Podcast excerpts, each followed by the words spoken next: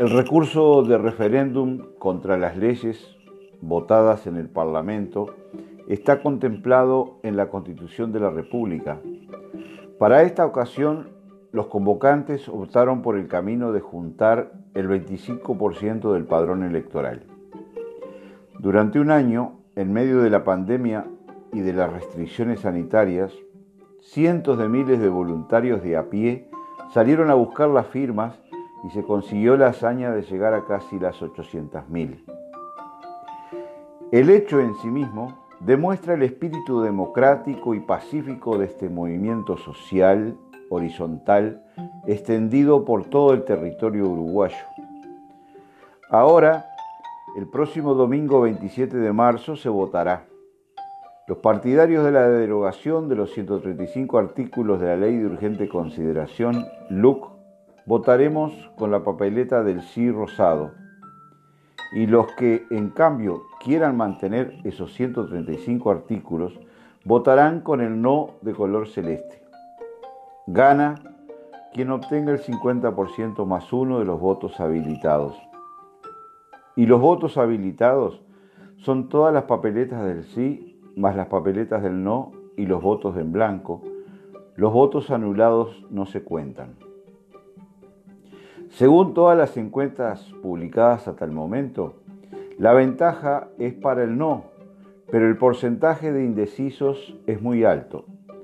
Va desde el 19% al 28%, según distintas encuestadoras. Tomando los números de la empresa Factum, que fue la última que publicó su encuesta, el 41% asegura que votará por el no, mientras que el 36% votará el sí. Un 2% votará en blanco y un 2% anulado. Los indecisos, a nueve días del referéndum, en el momento de hacerse pública la encuesta, eran el 19%.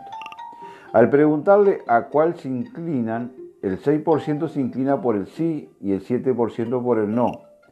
3% por el voto en blanco y el 2% por anular. Así entonces, quedaría en un 48% por el no a la derogación de los artículos y un 42% por el sí a la derogación. La encuesta Factum se llevó a cabo del 11 al 14 de marzo sobre una muestra de 900 entrevistas por telefonía fija y celular. Lo que tienen en común todas las encuestas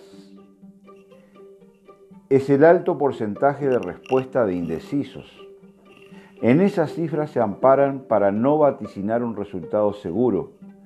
Hablan de que el panorama es competitivo y que la última semana, con los mensajes y actos finales de cada comando de campaña, será determinante para convencer a los indecisos o al también llamado por ellos voto volátil. Como siempre decimos, al otro día habrá que levantarse para ir a trabajar o salir a buscar el peso diario. La vida democrático-republicana del Uruguay seguirá su curso. Del lado del sí ya quedaron muchas enseñanzas que habrá que sistematizarlas y verlas claramente.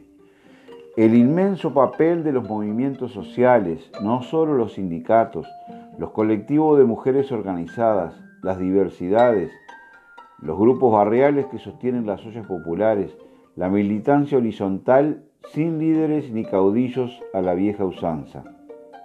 De cada lucha emprendida se aprende para la próxima, porque siempre habrá una próxima. Mucho se habla de que este camino de la juntada de firmas y todo lo que ese gran movimiento logró tiene que conducirnos a un nuevo compromiso nacional por los cambios que el Uruguay continúa reclamando para continuar mejorando el país democrático republicano, laico, con oportunidades para todos por igual, en donde nadie quede en el camino por ningún motivo ni razones.